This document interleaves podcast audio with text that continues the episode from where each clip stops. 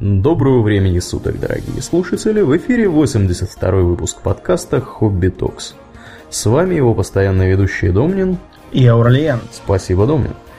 А, если вы помните, в прошлом выпуске мы коснулись такой интересной и животрепещущей, я думаю, для многих людей, ну, на самом деле, как показывает э, статистика лайков в нашей группе, достаточно животрепещущая тема оказалась. Вот. Довольно популярный подкаст прошлый был. О чем мы вообще говорили, Домнин, в прошлом подкасте? Мы говорили о таком э, бессмертном, не, не побоюсь этого слова, явлении, как наемничество. И говорили мы об его истории от античных времен и до начала нового времени. Угу. Так вот, в 19 веке наемники начинают все куда-то деваться. Почему так получилось, Аурлиен? Потому что э, наемники обычно решают задачи, которые, которые достаточно локальны. Потому что наемники, ну, скажем так, их их не может быть много. Не может да. быть много, да. Вот. А в этот период времени как раз начинается переход к ведению боевых действий при помощи массовых армий. Э, очень много э, сил, э, средств вкладывается в ведение войны, поэтому наемники, собственно, теряют актуальность по причине того, что они не могут соревноваться успешно с массовыми призывными армиями, ну вот, как-то так. Да. Массовые призывные армии появляются из-за завершения централизации национальных государств. Когда обосновать призыв э, солдат под свои знамена можно, во-первых, патриотизмом, а во-вторых, э, разными политическими идеями. Например, э, армии Французской Республики громили э, армии окружающих их стран, несмотря на полную неопытность личного состава как раз на, на почве высокого боевого духа. На этом примерно строилась и моральность армии Наполеона, потому что они верили в Наполеона, они следовали за его харизмой, э, называли его своим маленьким сержантом или кем там, капралом, в общем, они его любили.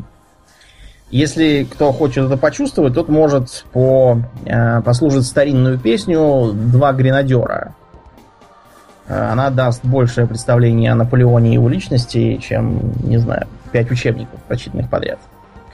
Кроме того, э, окончательно оформились бюрократические аппараты. Несмотря на это, а, определенные элементы наемничества сохранялись. Например, э, вот как комплектовался британский флот? Через так называемый пресс. Вообще-то говоря, пресс это сокращение от слова impress, то есть впечатлить. И вербовщики должны были впечатлить Э, кандидатов на вступление э, всякими бонусами и преимуществами службы в британском флоте. Но реально это выглядело несколько не так. Дело в том, что э, церемония вербовки заключала в себя выпивание кружки алкоголя за счет государства и вручение некоторого денежного аванса. Поэтому вербовщики использовали старинный трюк. Они брали э, кружку там с элем, кидали туда монету э, и угощали какого-нибудь паренька в кабаке. Паренек радостно выпивал, потом он чувствовал, что ему в зубы попала монета, вытаскивал ее, недоуменно разглядывал, после чего хлопали по плечу и говорили «Добро пожаловать в Royal Navy, сынок!» И после этого э, с вытаращенными глазами что-то лопучущего сынка уводили под белые руки. Да, неплохо, неплохо. Вот, да, все это длилось там чуть ли не до конца 19 века, правда, не постоянно такими припадками, поскольку британский флот то во время войны должен был увеличить свои ряды, то наоборот можно было лишних повыгнать. Э, разумеется, все эти товарищи служить вовсе не хотели, норовили сбежать, их там поначалу вообще никуда не выпускали, держали под замком, потом они уже немножко, во-первых, привыкали, а во-вторых, они жалования уже как бы начинали получать, это их э, заставляло передумать. Как бы то ни было, наемники э, сохранились либо в странах третьего мира, как массовое явление, например, в войне э, в Японии, про которую мы как-то раз рассказывали, угу. вот, Я войне вот Басин, так называемый. Только там хотел сказать. Широчайше да. использовались разные военные инструкторы, офицеры, Вот, специалисты по вооружению из Франции, из Америки, из Британии. Э, саму армию японцы строили поначалу по французскому образцу, но французы совершенно опозорились в войне с Пруссией, поэтому э, армию, как и флот, поручили англичанам. Кроме того, мы можем вспомнить гражданскую войну в США, когда э, с точки зрения флота преимущество было за федератами. А конфедератам э, нужно было это как-то компенсировать, и они попробовали это сделать с помощью каперов. То есть, попросту говоря, привлекать э, уже готовые вооруженные суда с капитаном и командой. Многие там прославились, Кое-кто даже пытался потом осесть на территории Южных Штатов. Но это все, так сказать, отдельные моменты. Они немножко напоминают еще вот э, э, конкистадоров, которых мы э, упоминали. В Индии примерно так же велось британское завоевание. Завоевывала же не Британия как таковая, угу. вот, а завоевывала британская Остинская компания да. которой командовала вплоть до мятежа сипаев, которые тоже были фактически наемниками, поскольку работали на частную компанию, а вовсе не на британскую корону там или не на какие-нибудь местные индийские государства. Как бы то ни было, так мы доживаем где-то до эпохи Второй мировой войны, после чего наемники резко идут вверх. После Второй мировой войны этому способствовало сразу несколько факторов. Первое. А, война закончилась, и многие вооруженные и имеющие серьезный боевой опыт люди, миллионы людей, многие миллионы, оказались, э, ну, не удел, их надо было куда-то девать. Проблему это в разных странах решали по-разному. Например, в СССР, который лежал в руинах и который потерял 20 миллионов человек, лишних людей не было. Там везде висели плакаты с надписью «Демобилизованный на стройку». Угу. И заняться было чем. Те, кто уж совсем никак себя не мыслил без формы и оружия, те пошли работать в милицию, которой было очень много дел. В той же Японии, например, с этим проблем тоже не возникло. Там армию вообще распустили, а всех, кто э, в ней служил, всех погнали тоже собирать из кусков разбомбленную Хиросиму с Нагасаки э, и все остальные разрушенные американскими бомбардировками города, строить э, корпорации и работать по 12 часов в сутки с одним выходным, одним выходным в месяц. Что, в принципе, у них, по-моему, примерно до сих пор происходит. Ну, да. То, что получилось, можно видеть, э, взглянув на современный Токио и посмотрев на фотографии до военного Ну Токио. да, ну да. Сразу станет ясно. А вот э, западнее начинались уже проблемы. А, Причем проблемы начинались еще с советской территории, потому что там была Украина, западная Украина. А, на этой западной Украине осталось довольно много разнообразных эсэсовцев и бандеровцев. Сам Бандера, разумеется, слинял и сидел себе, по-моему, в Мюнхене э, некоторое время, пока его все-таки не нашли и не убили. А вот э, остальные, которых в Мюнхен не звали, они спрятались по разнообразным схронам, и э, получали указания из центра. Тот же Бандера их и отправлял, а Бандера совершенно утратил всякую самостоятельность, э, если он какую-то имел, что спорный вопрос. И фактически проводил интересы западных союзников. Пока всех этих э, эсэсовцев не повынули и не расстреляли, так они продолжали там до 55 -го года, по-моему, или даже до 58 местами. Потом э, была Германия. В Германии очень много эсэсовцев, разных там э, из дивизии Мертвая голова и прочих. Э, оказались тоже не удел, потому что в Восточной Германии их бы всех просто взяли и повесили без разговоров. А в Западной Германии там из-за денацификации им первое время было трудно устроиться. Поэтому для них было два основных маршрута. Маршрут номер один – это во Францию, где есть такая очень интересная возможность э, стать солдатом. Как называется эта возможность во Франции, Аурлиан? Она называется иностранный легион, французский да. иностранный легион. Действительно. Это такое подразделение, скажем так, которое набирает публику э, на территории Франции. У них в настоящее время есть, по-моему, порядка 11 вербовочных пунктов. При этом вербовщиков совершенно не интересует, кто вы, как вас зовут, их интересует только, можете ли вы делать работу. Работа заключается в том, что нужно ехать куда скажут, делать что скажут. Вот. И пользуясь вот такими вот условиями, в иностранный легион идут люди, которые которым нечего терять, э, какие-нибудь бывшие военные, иногда Или которым, наоборот, есть очень много чего терять, если их возьмут за известные да, места да. а не в дома. Да, да. То есть, если, если вы хотите спрятаться голову, например. где-то, если вы хотите где-то спрятаться и с интересом провести несколько лет своей жизни, ну, иностранный легион французский как раз для вас. А сколько лет имеет смысл проводить в этом самом иностранном легионе? А, как минимум пять, потому что после пяти лет службы, если вас не убили, конечно же, э, вы получаете французское гражданство. А если, вам, если вы вошли во вкус и не мыслите вообще своей жизни без, э, без службы в легионе, вы можете попробовать протянуть 19 лет, и после этого вам будет положена пожизненная пенсия. Да, неплохая, там, конечно, не золотые горы, но неплохо. По крайней мере, делать больше ничего будет не надо. Единственное, что 19 лет там отрубить это дело такое трудное.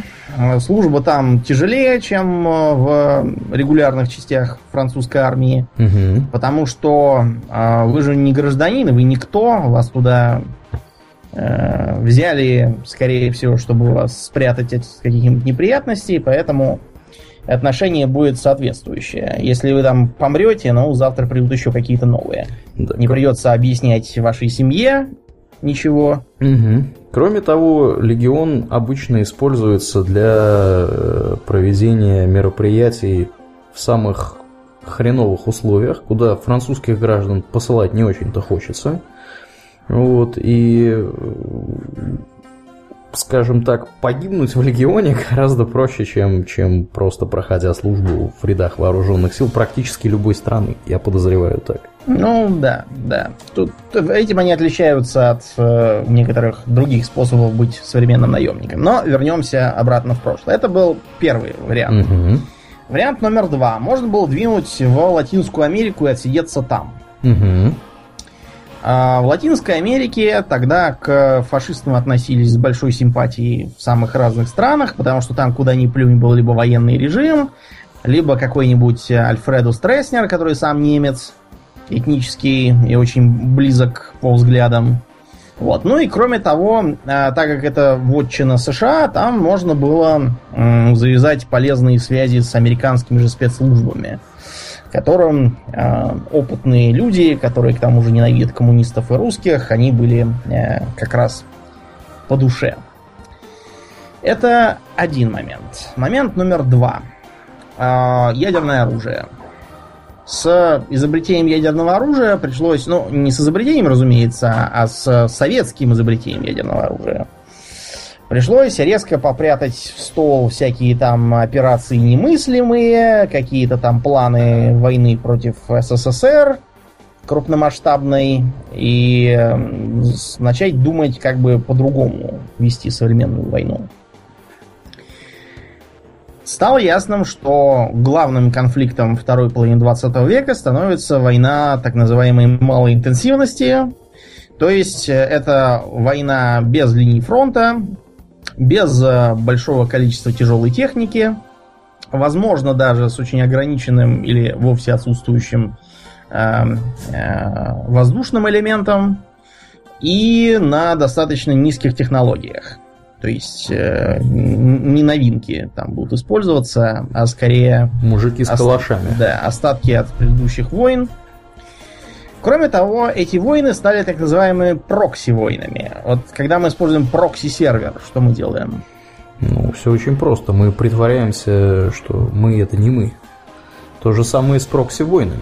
Э, как бы формально война ведется между двумя какими Республикой Банания да. и Республикой Ананасия. Да, но... а по факту понятно, что Республику Банания поддерживает, скажем так, не будем называть какое крупное советское государство, республику Ананасия не будем называть какое, какие штаты чего там. Да, да. Вот так, так это и велось. Это позволяло, с одной стороны, не доводить ситуацию до опасности атомной войны, а с другой стороны, продвигать свои цели. А, более того, стало ясным, что для оправдания участия в этих самых э, войнах малой интенсивности становится очень трудно придумать какое-нибудь правдоподобное объяснение. Вот, например, в США э, последней войной, где сражались американские призывники, была вьетнамская, насколько я понимаю. И эта да. вьетнамская война, она как, популярна среди американцев? Совершенно не популярна. Совершенно не популярна. Тут тебе и разные антивоенные протесты, например, скачущие перед Белым домом э, протестующие, которые скандируют LBJ, LBJ, how many kids did you kill today? Э, LBJ это, если что, Линдон Джонсон, тот, который после убитого Кеннеди командовал. А, правда, сейчас вьетнамская война у них ассоциируется в основном с Никсоном, ну, просто потому, что он вообще очень непопулярен, его даже вон, выгнали из должности за то, что он там попался на шпионаже и тому подобное. А, так вот, вьетнамская война ассоциируется у американцев с чем? Во-первых, это а, вьетнамский синдром, то есть э, тяжелые психические расстройства, приводящие к э, социальной дезадаптации в лучшем случае, а в худшем к кровавым припадкам с убийствами. Во-вторых, а, ассоциируется с совершенно варварским, э, варварскими методами ведения войны. Там напалм, всякие дефолианты, агент Оранж, угу. операции Search and Destroy. Э, смысл операции Search and Destroy какой? Объявляется, что в таком-то квадрате будет проводиться эта операция, после чего все мирные жители оттуда выводятся. Все, кто попался потом, значит, они не мирные, они партизаны, и всех надо валить на месте. А, проблема в том, что э, как бы тут второй этап операции, когда вывозят мирные жители, он э, то забывался, то опускался, э, то не хотелось, то, то решили, что слишком опасно, то хотелось эффекта внезапности. Короче, сплошь и рядом убивали просто всех, кто попался. Вот, а партизаны в это время спокойно сидели под землей. А, потому что у северокорейских, каких корейских, северо-вьетнамских партизан был очень, видимо, э, развит роющий инстинкт какой-то от кротов, может быть, или от землероек, потому что они в основном рыли какие-то норы, в которых располагали целые казармы с госпиталями, и в которых, если вы не худенький вьетнамец, пролезть было очень трудно. Короче говоря, э, все объяснения про то, что американцы борются с коммунизмом, про то, что это северо-вьетнамцы сами напали там на флот в Танкинском заливе, как дураки, непонятно зачем, двумя катерами нападать на целый флот. Э, что это там чего-то за свободу там или демократию, все это очень быстро перестало интересовать население, начались протесты, э, упреки в парламенте насчет расходования средств, и пришлось с этим заканчивать. Равным образом заканчивать и с призывом. Он в США есть, просто он каждый год как бы откладывается. И армия комплектуется на контрактной основе. Но вот беда. А с контрактной основой тоже много не повоюешь, потому что гробы все-таки приходят в семьи, и э, солдат становится очень трудно вербовать. Объясняя им, что вот они должны поехать в Ирак, потому что в Ираке э, разрабатывают оружие массового поражения. И э, что еще там? А, еще же говорили, что Саддам причастен к терактам 11 сентября, укрывает терроризм и черт и дьявол. Вот. После чего, когда его свергли, ничего подобного не нашлось, а было просто объявлено, что он был злой тиран, и так было надо. Это тоже не вызвало большого энтузиазма в обществе. А наемники, наемников никто не считает, наемники сами куда-то пошли, наемников можно не давать им там пенсии, не докладывать о них в новостях, орденами и медалями их награждать не надо. Вот, с наемником платят. Не хочешь быть наемником, не нанимайся. Хочешь, делай, что тебе говорят. И еще одна проблема. Вот если мы посмотрим сейчас на карту Африки, а после этого посмотрим на карту, например, эм, Евразии, то мы заметим, что с точки зрения геометрии эти две карты совершенно разные. Угу. Например, в Евразии преобладают страны, э, выглядящие как неправильная замкнутая кривая. Такова Россия, например, которая выглядит как такой длинный бегемот, да, такова Австрия, похожая на сковороду с длинной ручкой. Такова Италия, выглядящая как сапог. Таков Китай, похожие на такую круглую сплюснутую голову. А вот в Африке страны совсем другой формы, как правило. Какой? Ой, они как будто нарезаны по э, параллелям и меридианам. Так, ну да, взяли нарезаны. кусками их нарезали. Вот, пожалуйста, какой там у вас меридиан? Вот, вот вам граница. И все. А почему так, Домнин? А потому что это страны-то не настоящие, по большей части. Хотя, да, там есть страны с давними традициями, например, там Египет какой-нибудь, там, или Марокко. А, но эти страны все неизбежно прошли через период колони... колонизации и колониального господства. А большинство из них, как страны, вообще никогда не существовали. И не имеют под э, своим существованием как страной никакого базиса. А, вот для примера возьмем э, Нигерию. Так. Нигерия страна тоже такая, ну, она, она не, настолько рубленная, у нее все-таки границы немножко волнистые, но, тем не менее, э, она построена не, не по национальному признаку там и не по конфессиональному признаку, а просто вот э, такая была э, такая была колония и такое получилось государство. В результате э, в Нигерии периодически происходят гражданские войны. Одна, например, ведет, э, идет сейчас. Но это не первая, а скорее такой отголосок прошлой. Вызываются это чем? Тем, что в Нигерии живет 60 э, миллионов человек. Из этих 60 миллионов человек э, можно насчитать где-то 300 разных этнических групп. Я тебя поправлю, не 60, а 175. Ага, но это я... Стой, блин, это я, конечно, взял цифру времен Первой войны. Да, деколонизация. Да, да, они, там, они там очень быстро увеличиваются в количестве. М да, интересные люди, даже гражданская война им не мешает. Угу. Ну так вот, э, вероятно, сейчас этнических групп стало немножко поменьше, потому что некоторых, наверное, убили всех. Но, тем не менее, в, э, на момент получения независимости, их там можно было поделить на три главных группы. А на юго-востоке жили Игбо.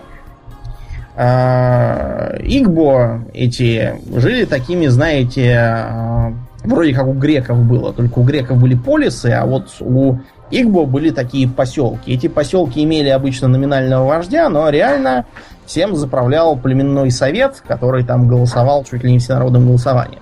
Для э, Африки это прямо невероятная демократия. А вот на севере большую, э, большинство это Хауса Фулани.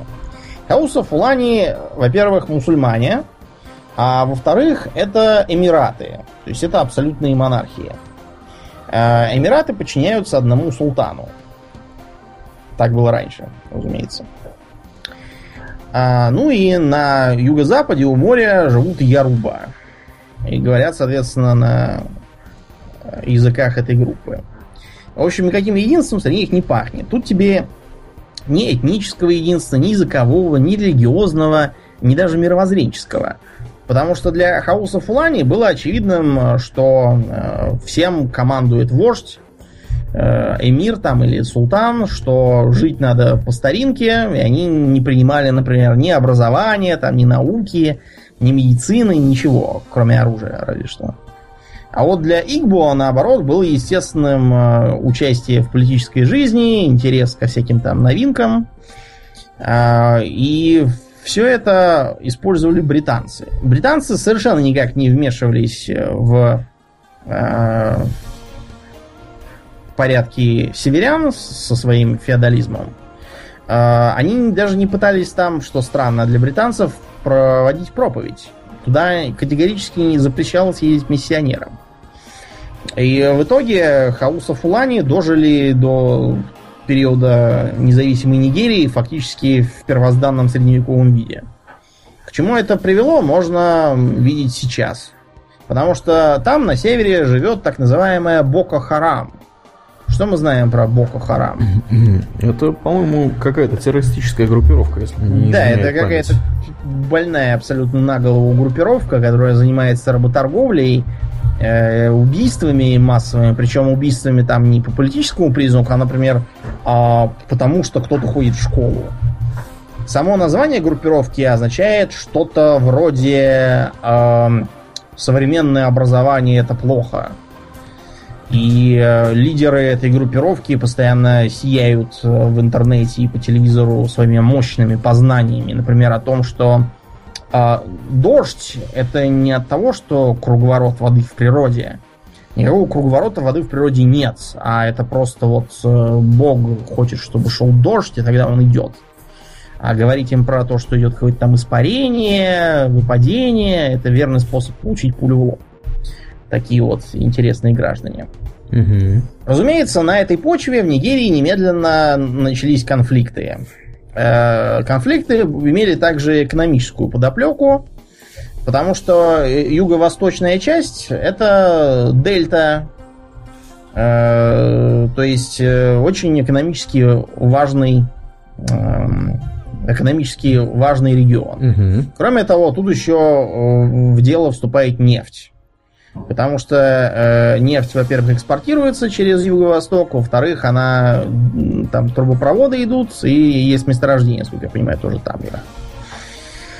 Нефть, правда, нашли не сразу, а немножко попозже, но как только ее нашли, юго-восточные э, Игбо решили, что пробил их час, они могут стать экономически независимыми, а северяне пусть сидят там со своими эмиратами, султанатами и с чем хотят. А их это не волнует. Ну и э, была объявлена республика Биафра, которая объявила о своей независимости. И, э, в общем, началась война. Войны в Африке периода деколонизации все имеют одну и ту же черту. Дело в том, что африканцы совершенно не умели воевать. Никак. Причины тут разные, потому что, во-первых, а, у африканцев до сих пор широко распространена племенная структура и племенное же сознание. Э, нельзя сказать, что это только там для африканцев или папуасов верно, потому что, по моим ощущениям, где-то каждый пятый наш э, современник-соотечественник тоже имеет такое вот магическое мышление. Чтобы а, объяснить, что такое магическое мышление, ну вот, э, когда папуасы идут в лес охотиться, потом они видят, что мимо них пролетает фиолетовый попугай, а в конце охоты на одного из них падает дерево и давит его насмерть. С точки зрения магического сознания, э, дерево упало потому, что пролетел фиолетовый попугай. Потому что сперва было одно, а потом другое. И означает, что одно вызвано другим. Более того, попугай был никакой не попугай, это был такой дух леса. Поэтому а, каждый раз, когда идешь э, на охоту, нужно сперва долго плясать перед э, идолом, э, отдаленно напоминающим что-то такое птицеобразное и покрашенное в синий цвет. Если это не поможет и опять кого-нибудь задавить деревом, значит нужно этого идола сломать и сделать другого такого же и плясать перед ним. Никаких попыток, э, не знаю, обходить покосившиеся деревья магическое сознание не предполагает. Примерно по такой же схеме устроено э, это сознание в применении огнестрельного оружия, потому что э, папуас, он когда стреляет, он не целится, потому что это не нужно. Папуасу, например, очевидно, что это гром, который раздается из ружья, это вот он убивает. Поэтому папуас не целится, он убивает громом. Если попробовать Папуасу объяснить, что э, там как бы пуля и убивает пуля, а не гром, то это не поможет. Папуас не будет целиться, он все равно будет стрелять куда-то там э, в сторону примерно противника, потому что ему очевидно, что пуля, она волшебная. Раз она летит и убивает, да, она же не может быть обыкновенная, значит, она Конечно. волшебная, и она... Само собой. Она сама должна попадать. Если она не попадает, значит, была плохая, негодная пуля, Э, и надо, не знаю, построить э, из полена статую пули и плясать перед ней. Э, я, может, немножко что-то упростил, но примерно, да, так это и выглядит. Знаешь, я думаю, нас с тобой после, после этой истории в Нигерию не пустят. Ну, во-первых, мы говорили не про Нигерию, а во-вторых, как я уже сказал, у нас у современников где-то у каждого пятого мышление ровно такое же они э, исповедуют какую-то странную религию и, например, считают, что если машину побрызгать святой водой, то от этого можно ездить как дебил и не пристегиваться, потому что ты не разобьешься. А если все-таки разбился, то это не значит, что ты дурак. Это означает, что это просто церковь плохая, вот конкретно это, и не надо в нее ходить, значит, там демоны завелись. Э, ну, Если да. вы думаете, что я преувеличиваю, нет, таких дофига и очень много. Кроме того, можно, например, попробовать кому-нибудь э, такому рассказать про то, что, допустим, вам не здоровится, вам немедленно скажут что-то потому, что вы не крещенный. Если вы скажете, что вы крещеный, значит потому, что вы не носите крестик. Если вы носите крестик, вам скажут что-то потому, что вы не соблюдали Великий пост. На замечание о том, что Великий пост не соблюдает также и говорящие, это только всем треплет про это первые три дня, вас а, пошлют по матери и перестанут с вами общаться. Вот это называется магическое сознание, которое не оперирует логикой, а оперирует сверхценными идеями. Итак, а как, же, как же бороться с магическим сознанием на африканском континенте, думаю? Какой, ну, какой многие... естественный выход? Да, естественный выход это плюнуть на обладателей магического сознания и вызвать за деньги обладателей логического сознания, после чего поручить происходящее им. В принципе, в принципе, э, ситуация с племенами Африки как э, военными противниками сейчас осталась такой же. По рассказам, например, тех, кто занимался наемничеством, они это мясо пушечное. Стреляют неизвестно куда, тратят патроны попусту и разбегаются после того, как троих убили. Потому что духи, они же против них. Раз троих убили, значит против. вот если еще... бы это они убили кого-то, да, было бы да. Я хочу здесь еще акцентировать наше внимание на том, что э, в Африке достаточно распространено вообще вербовать вербовать в эти свои бандформирования и прочие около военизированные подразделения, и в том числе детей. Да, детей, причем таких, ну лет там 10-12. Да, да, которые калаш могут держать и нажимать на крючок спусковой. На этот, как он называется, я все время ну, забываю. спусковой крючок да, так и есть. Да, именно, именно так. Главное, курок не говори, и все будет нормально. Вот, да. Э, собственно, скорее всего, причина как раз в этом и заключается, что им достаточно вручить автомат, показать, в какую сторону целятся, и все, дальше пусть они сами воюют, как хотят. Вот. Ну, как, как ты уже упомянул, эффективно вести боевые действия и чего-либо добиться при помощи таких э, знатных бойцов совершенно бессмысленно. Поэтому, э, начиная с периода деколонизации. То есть приблизительно с 960 года. Да, да, да. В Африке начинается самая веселуха, скажем так. Где вообще вот веселуха была сосредоточена больше всего? В основном это была южная конечность Африки, хотя повивали практически по э, всей э, субсахарской Африке. Но наиболее здорово это выглядело, например, в таком государстве, как Родезия. Мы, э, ты вот можешь найти Родезию на карте? А, ну, в современ... на современной карте, конечно же, нет, потому да. что Родезия это, скажем так, э, государство, которое прекратило свое существование, если я не ошибаюсь, где-то где-то в районе 79 -го года. 79 -го года, да, да, да. Чем эта Родезия вообще, думаю, знаменита? Значит, не будем забывать, что Южная Африка это одно из наиболее колонизированных в изначальном смысле мест э, в Африке. То есть колонизированных, в смысле, что там значительное э, население европейцы, колонисты. Первыми колонистами в этом регионе были буры, то есть этнические голландцы, угу. воевавшие с зулусами.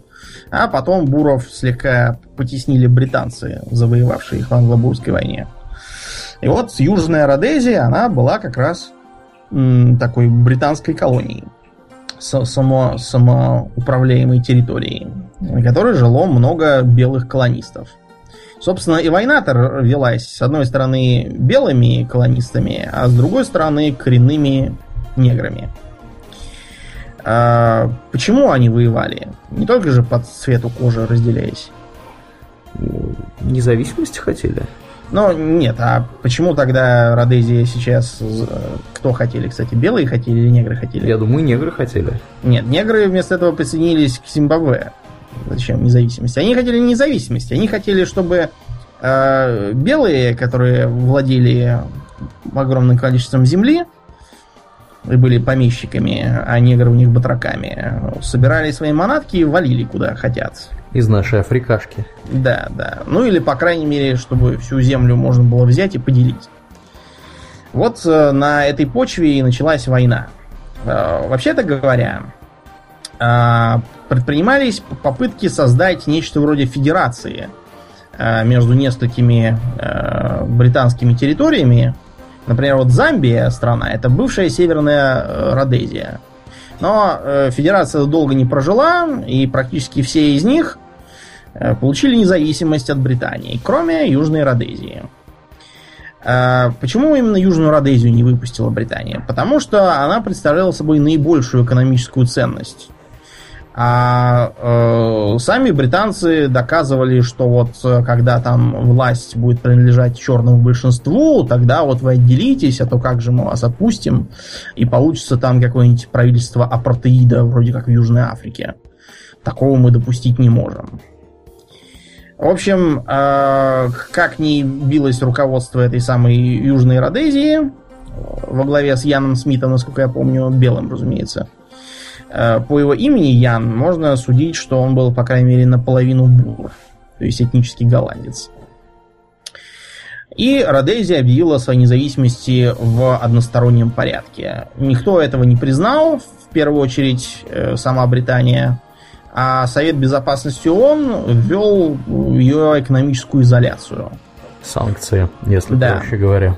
Да. Но не такие санкции, как против нас, а гораздо хуже санкции. А в самой Родезии в это время негры зашевелились и создали Союз африканского народа Зимбабве. Кроме того, еще какой-то африканский национальный союз Зимбабве от нее откололся, и получилось целых две шайки, требовавших свержения белого правительства и присоединения к э, независимому Зимбабве. Да, я в этом месте знаешь, что всегда вспоминаю? Что? Э, помнишь ту серию Саус Парка, где Картман отправился в будущее и э, помогал то Объединенному Альянсу атеистов, то да, да, да, да, да, каким-то унифицированным атеистам, еще чего-то. В общем, чувакам, которые, которые были э, абсолютно одинаковыми в своей идеологии, за исключением, за исключением названия они не могли прийти к согласию, как, как, как лучше называться. А бобры разумные вообще там как-то по-третьему назывались. Вот, ну, как бы были было, да. между двумя э, группами было все-таки одно различие, несмотря на то, что они были левыми как таковые. Но э, вот Мугабе, который там до сих пор сидит, он был про-китайский. Угу. А просоветским был Нкомо, его конкурент. Они периодически воевали друг с другом, э, но потом все-таки помирились и создали единый патриотический фронт. И началась э, полномасштабная партизанская война. Э, чтобы бороться с партизанами, родезийцы, я имею в виду официальное правительство Родезии, непризнанное, э, не могли начать широкомасштабное наступление там с танками и все такое, с линии фронта, чтобы их задавить. Дело в том, что у Родезии было ровно три пехотных батальона и один парашютно-десантный батальон. Все, на этом их армия заканчивалась. Все вооруженные силы укладывали десятитысячные рамки. В общем, чтобы как-то это компенсировать, они решили, что воевать будут, во-первых, э, с помощью авиации, а во-вторых, с помощью молниеносных рейдов спецподразделений. Э, у них был довольно неплохой воздушный флот. Там было полсотни вертолетов, которые могли применяться и для транспорта, и для ударных операций, поскольку воевать с танками не надо, годится даже просто транспортный там какой-нибудь Ми-8, у которого на пилонах установлены пулеметы. Э, то есть э, пулемет, разумеется, не на пилонах, а на пилонах просто неуправляемые ракетные снаряды. Кроме того, они стали э, активно привлекать из ЮАР и вообще с всей бывшей Британской империи опытных солдат для того, чтобы воевать на их стороне. Нельзя сказать, чтобы это были все наемники в прямом смысле, потому что многие, э, кто воевал в Родезии, делали это из разных там идейных побуждений. Как ты думаешь, каких идейных побуждений? Наверное, в стиле коммунистических каких-то. Нет, как раз наоборот, антикоммунистических, да, да, да, антикоммунистических и, кроме того, про как бы э, про англосаксонских. Про британских, да, да, расовых таких угу. измышлений. Вот, например, там был такой интересный гражданин, как э, Томас Читтам. Читтом это, вообще говоря, был американцем и ветераном э, Вьетнамской войны. Потом уже он отправился в Южную Родезию и первое время э, служил там погранцом таким, а потом уже его перевели в спецназ. В 90-е он был замечен в Хорватии на стороне хорватов, э, где воевал против сербов.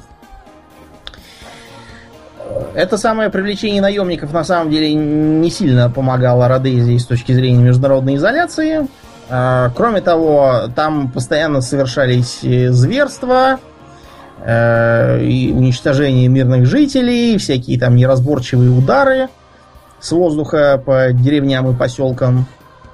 Вот. Ну и э, кончилось все тем, что Мозамбик который до этого был португальской колонией и фактически э, единственным выходом для Южной Родезии в мир, э, превратилась, наоборот, в главную базу для партизан, потому что Португалия предоставила Мозамбику независимость, Мозамбик немедленно э, возрадовался и примкнул к своим негритянским собратьям, отрезал их от каналов поставок оружия, и пришлось к концу 70-х Э, медленно и осторожно проводить переговоры. В результате переговоров э, война все-таки прекратилась, наемникам пришлось срочно убираться, вот, и было создано какое-то правительство национального единства, состоящее из негров и из белых. Всю правительственную армию вместе с наемниками тоже разогнали, поэтому э, бывшие родезийские военные отправились по белу свету побираться и искать себе работу. Таким образом, э, мировой, так сказать, мировой контингент наемников от этой войны не то что не уменьшился, а даже вырос. Кроме Родезии, у нас еще на карте есть такая Ангола. Угу. Это Ангола, насколько я помню, тоже э, колония португальская. И она была ареной даже не гражданской войны, а самой настоящей прокси-войны сразу с кучей сторон. Во-первых, э, в ней участвовали бывшие друзья по э, антиколониальной борьбе. Группировки МПЛА, УНИТА и ФНЛА. Вообще привыкайте, что когда речь идет об африканских гражданских войнах, вы там язык сломаете, разбирая, какие тут э, э, странные... Вот, вот что такое МПЛА, например? Как расшифровывается? МПЛА это Movimento Popular de Libertação de Angola. Э, то есть Народное освобож... движение за освобождение Анголы. Э, на самом деле никакого отношения к народным движениям, социалистам, консерваторам и бог знает кому эти движения, как правило, не имели. А формировались они либо по племенному и религиозному, либо по э, такому э, административно-экономическому принципу. Примерно так это выглядело, например, во время гражданской войны в Таджикистане, когда формально воевали сторонники светского и сторонники исламского государства, а реально почему-то получалось, что воевали э, просто племена, соперничавшие за экономические ресурсы. Но одними только бывшими революционерами э, дело не исчерпывалось. Э, на стороне уже упоминавшейся МПЛА выступала Куба СССР. СССР предоставлял широкую помощь, советников, технику. Угу. Ну, а на территории, наоборот, прозападных УНИТА и ФНЛ, ФНЛА выступали открытым текстом ЮАР, а также Заир э, и США. Заир это бывшая Конго бельгийская, то самое, где сидел замечательный президент э, по имени Жозеф Дезере Мабуту который республику переименовал в Заир, чтобы, чтобы африканизировать. Заставил всех носить какой-то дурацкий китель, назвавший его Абакост. Э, это кривое французское долой костюм. И собственное имя переделал знаешь как? Как? Был Жозеф Дезере Мабуту, а сделался Мабуту Сесесека Кукунгбен Давазабанга. Это я по памяти говорю. Э, Все это значит, я каждый раз вижу разные переводы, потому что сам я на африканских языках не разговариваю. Ну, значит, это что-то вроде могучий воин, который очень круто всех убьет. Как-то так. Это прекрасно. Да, там, там разные трактовки. Вообще на, на Суахили замечательно заимствуются иностранные термины. Например, мне товарищи по университету рассказывали, что говорящие на Суахили африканцы, например, ракету называют э, как-то типа копье, которое прыгает с огнем на хвосте или что-то в этом духе. Звучит, честно говоря, довольно смешно, и если бы я не, не думал, что это, как бы, говорят знающие люди, я бы решил, что это какая-то российская шутка. Скорее. Да. В общем, война велась очень долго. А, с одной стороны, выступали про, просоветские левые, с другой такие правые и консервативно проамериканские. А, ЮАР принимала участие самым непосредственным образом. Например, в 1981 году они провели общевойсковое наступление на провинцию Кунене. И довольно здорово продвинулись там, по-моему, на две сотни километров. И убили в том числе некоторых из наших. В смысле, советских. А одного прапорщика Пестрецова захватили в плен. Не знаю, что они с ним сделали и что там было дальше, не очень понятно. Так вот, на территории э, Анголы воевали все подряд. Это были и кубинцы, которые, в принципе, скорее добровольцы, но их тоже надо было снабжать чем-то. Да, поэтому их можно записать в наемники. Из ЮАР приезжали табунами э, разные тоже желающие поживиться. Воевали, разумеется, на, стороне э, ФНЛА и УНИТА. Те, кто вынужден был убираться из Родезии после того, как она примкнула к Зимбабве, тоже оказались там же и тоже бились против кафиров. Что странно, ты знаешь, что такое кафир по южноафриканским понятиям? Нет, что это? Вообще, когда впервые это слово увидел, я подумал, что это, наверное, как кефир, то есть э, исламский, исламский такой э, обозначение для неверного, да. Но оказалось, что кафирами называют белые негров в Южной Африке. Ну, то есть сейчас уже не называют, могут убить за это, но вот раньше называли только так. Mm-hmm. Да, без затеи. Э, вот такая вот была война. А, обвиняли в том числе и нас там, я имею в виду нас как Россию, а не СССР, что якобы э, мы уже в 94 году поставляли туда 20 вакуумных бомб. Я, честно говоря, не знаю, что за вакуумных бомб мы э, туда поставляли, не говоря уже о том, что вакуумная бомба это совершенно безграмотное словосочетание, ничего не значащее абсолютно. Она, по-моему, как-то по-научному объемно-взрывное воздействие. Да, да.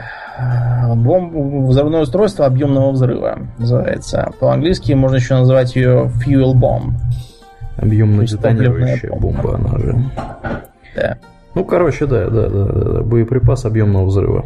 Как бы то ни было, война наконец утихла. Связано это было также с тем, что в ЮАР наконец спал режим апартеида. Кстати, что-то мы все говорим про, про апартеид, может, кто не знает, что такое апартеид, Аурлиен? Апартеид это... Система расовой сегрегации. Да, да, именно попроще. так. Именно так. Это когда люди одного, одного цвета кожи не любят очень людей другого цвета кожи. Не любят, причем не просто так, мало ли кто кого не любит, они любят на государственном уровне. То есть, например, на лавочках пишут вот эти вот только для белых, а вот эти вот для всех остальных.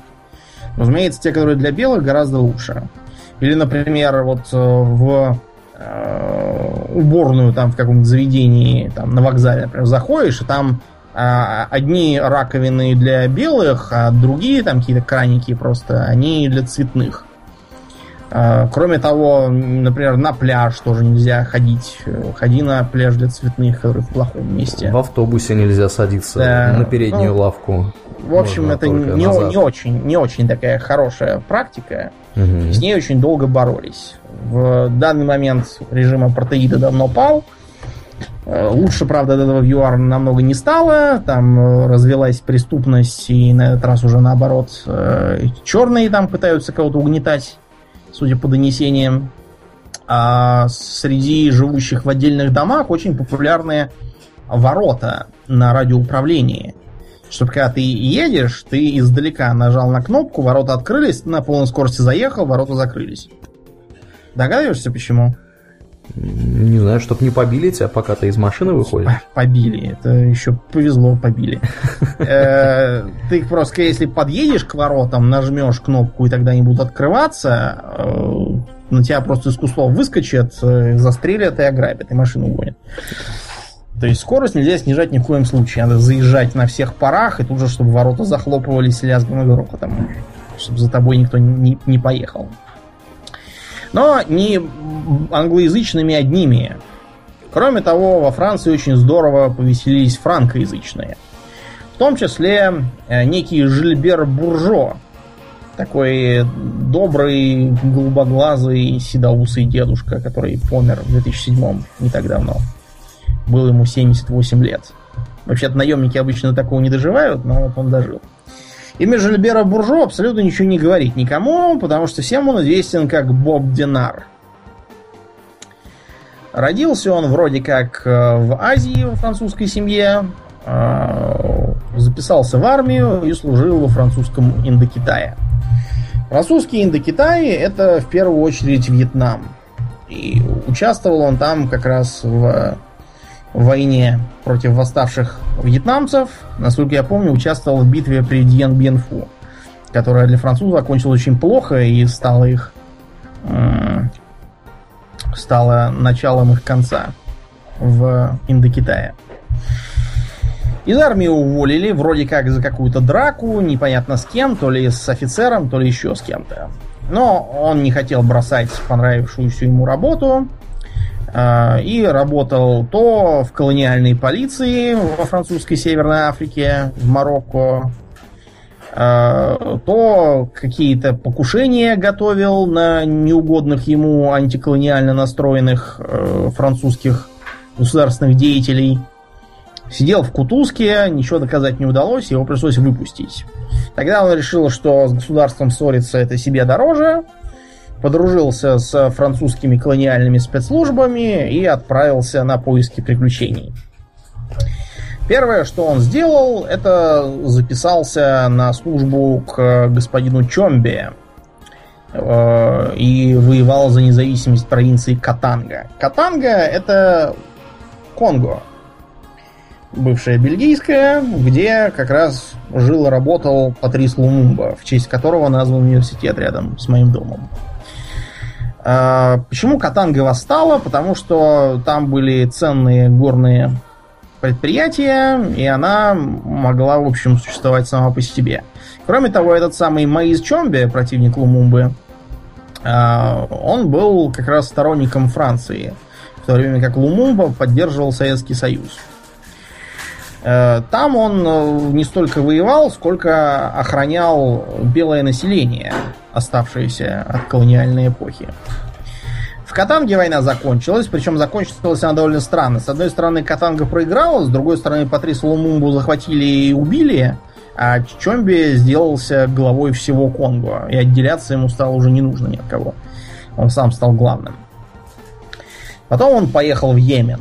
Йемен это страна интересная, Э, интересно тем, что ее можно неформально поделить на северный и южный. Южный, соответственно, приморский, а северный это вглубь Аравийского полуострова в пустыне. Когда-то давно Римская империя отправляла на покорение Аравии легионы, и в частности их конечной точкой был Северный Йемен. Знаешь, что с ними стало? Что с ними стало? А никто не знает, до них даже костей не нашли. Так и сгинули в пустыне. Северный Йемен потом тысячелетиями оставался достаточно изолированным, и даже сейчас, вот в новости включи, можешь посмотреть на то, что в Йемене опять очередного президента выгнали, вернее, он сам норовит убежать, потому что ему уже разонравилось быть президентом в такой стране. Э, и там постоянный, да, ведется конфликт. Северяне не такие более консервативные и, скажем так, даже немножко отсталые, можно сказать. Мне в университете рассказывали, как наши ездили э, в Йемен военными советниками, и они показывали, как работает лазерный дальномер. И в частности, они, они тыкали в Луну и как бы замеряли расстояние до Луны. Я уж не знаю, можно ли реально так замерить, или это они просто шутили. Никогда не пользовался лазерными дальномерами, но факт тот, что один из а, обучаемых йеменцев от чего-то вдруг осерчал, выхватил кривой кинжал и попытался замерителя зарезать. Когда его все-таки повязали, он сообщил, что Луна это бог, и нельзя замерять по ней длину. Расстояние, то есть. Но можно представить себе, что это за люди. Южные йеменцы наоборот. Они довольно быстро увлеклись идеями арабского социализма, арабского единства, насиризма и всего такого. А до сих пор на этой почве постоянно сражаются. Вверх берут по большей части северяне, я уж не знаю почему. Вот в Йемене Боб Динар как раз на стороне северян и сражался, отстаивавших идею Эмирата.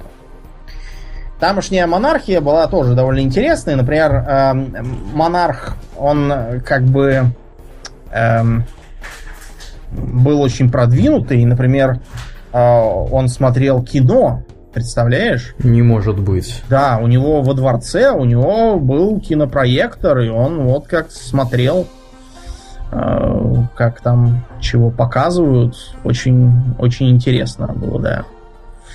Там был такой Мухаммад Аль-Бадр. А, но у него рядом с ним проектором висел кнут. И он этим кнутом погонял своих рабов по дворцу. Каждый день, рассказывали. Кончилось него все тем, что э, военные составили заговор и пустили в дело тяжелую технику, а именно э, все три самоходные гаубицы, которые были в армии. Проблема только в том, что самоходная гаубица э, первая, она как бы ездила, но она не стреляла. Там пушка была неисправна. А, а вторая, она стреляла, но она не ездила, двигатель не работал. Третья более-менее ездил. Тогда они прицепили вторую к первой, как бы как тягач. И вот э, на таком поезде из самоходок протаранили ворота, выгнали короля. Э, и, собственно, вспыхнула гражданская война, на которую побежал Боб Динар. Следующим занятием Динара было то, что он э, отправился обратно в Африку.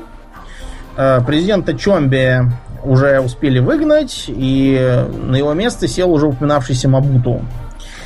Э, сперва Динар служил Мабуту и подавлял мятеж опять все в той же Катанге, но потом он заметил, что Мабуту что-то подгребает под себя все экономические интересы, а, норовит э, ставить под угрозу французские компании в этой области, и его спецслужбистские товарищи мигнули ему, сказав, давай-ка, Динар, ты э, опять устроишь мятеж. И, и опять в той же самой Катанге. И, и опять все с тем же самым Чомби во главе. В общем, э, движение поначалу развивалось нормально, перешло на две соседние провинции, но Мабуту сумел его подавить. А, самого Динара еле оттуда увезли, в, в Южную Родезию, кстати. Он был тяжело ранен и долго лечился. А, он пытался заставить свое спецслужбистское начальство вернуть его обратно в Конгу и продолжить войну, но ему сказали, чтобы он не занимался ерундой. Это дело проиграно, и чтобы он сидел и ждал новых указаний. Вот. А после этого он двинулся в страну под названием Габон. В Габоне он сам не воевал, а просто 10 лет проработал у местного президента советником. А, почему он так заботился об этом президенте? Потому что президент Бонго удерживал Габон в орбите Франции зубами и когтями. Он был ключевым игроком в так называемой Франс-Африке. Франц-Африка это термин, э, принятый французами для, для описания того, как они командуют северо-западом Африки. И для этого Габон был одним из э, главных элементов. И поддержание его на престоле было для Динара задачей номер один. Потом он помогал португальцам вторгаться в Гвинею, пытался бороться с коммунистами в Бенине. Э, в Бенине он, кстати, до сих пор считается приговоренным к смертной казни. Я имею в виду до сих пор, даже учитывая, что он помер. Видимо, бенинцы не очень верят в его смерть и считают, что он еще может вернуться. Вот. Потом он э, появлялся в разных углах Африки и несколько раз встречался, знаешь, с кем? С кем? С... Э, Усамой Бен Ладеном? Да при чем Усама Бен Ладен? Нет. Он встречался с доктором-лепрологом, а также знаменитым латиноамериканским мятежником Эрнесто Геварой де ла Серна по прозвищу Че Гевара. Ага. И, да, и наносил ему поражение, кстати говоря. Че Гевара, правда, о нем, по-моему, ничего не писал. А, потом Динар решил слегка, слегка расслабиться и пожить на каком-нибудь приятном островном государстве. И в 1975 году он отправился на Коморские острова. Коморские острова это к северу от Мадагаскара, в Индийском океане такие. Он совершил переворот и посадил на престол Али Салиха. Э, Салих этот был, вообще говоря, коммунистом про китайской ориентации. Зачем Динар э, ему помогал, непонятно. Но, видимо, через три года Динар задал себе тот же самый вопрос, потому что в 1978 году э, этот Су- Суалих был э, разбужен Динаром во главе группы французских командос, выдан толпе и растерзан. Э, Сам Динар по этому поводу многократно сокрушался и говорил, что эх, как-то некрасиво вышло с Али Суалихом. Надо было все-таки ему помочь бежать. Но зато он утверждал, что э, не отдал его тело, чтобы его сожгли, а выдал его семье. Я уверен, что Суалих был бы этому очень рад, если бы мог радоваться. И президентом стал свергнутый этим же Динаром ранее Ахмед Абдалла. С этим Абдалой Динар якобы был большой друг. Он и командовал охраной президентского дворца. И получил в награду коморское гражданство. Какие-то там ордена и медали ему давали. И жил он там как король. Э, владел сетью гостиниц. У него были свои плантации. Э, президентские э, гвардейцы, вместо того, чтобы охранять президента, занимались черти чем. В основном э, организацией работы отелей и ресторанов больше ничем.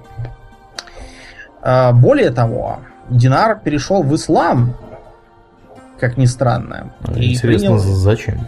Он при- ну, он перешел из дружбы вот к этому своему Ахмеду Абдалле, президенту. Мгм. Сам Динар потом говорил, что хотя ему понравилось его новое имя, Мустафа, а, он все-таки не, не по-настоящему перешел в ислам, и больше всего ему там понравился один момент, это многоженство.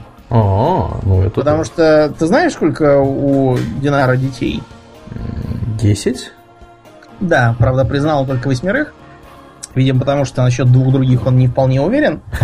Или, может быть, не хотел платить алименты или еще что-нибудь. То есть, да, это был такой бодрый старик, конечно.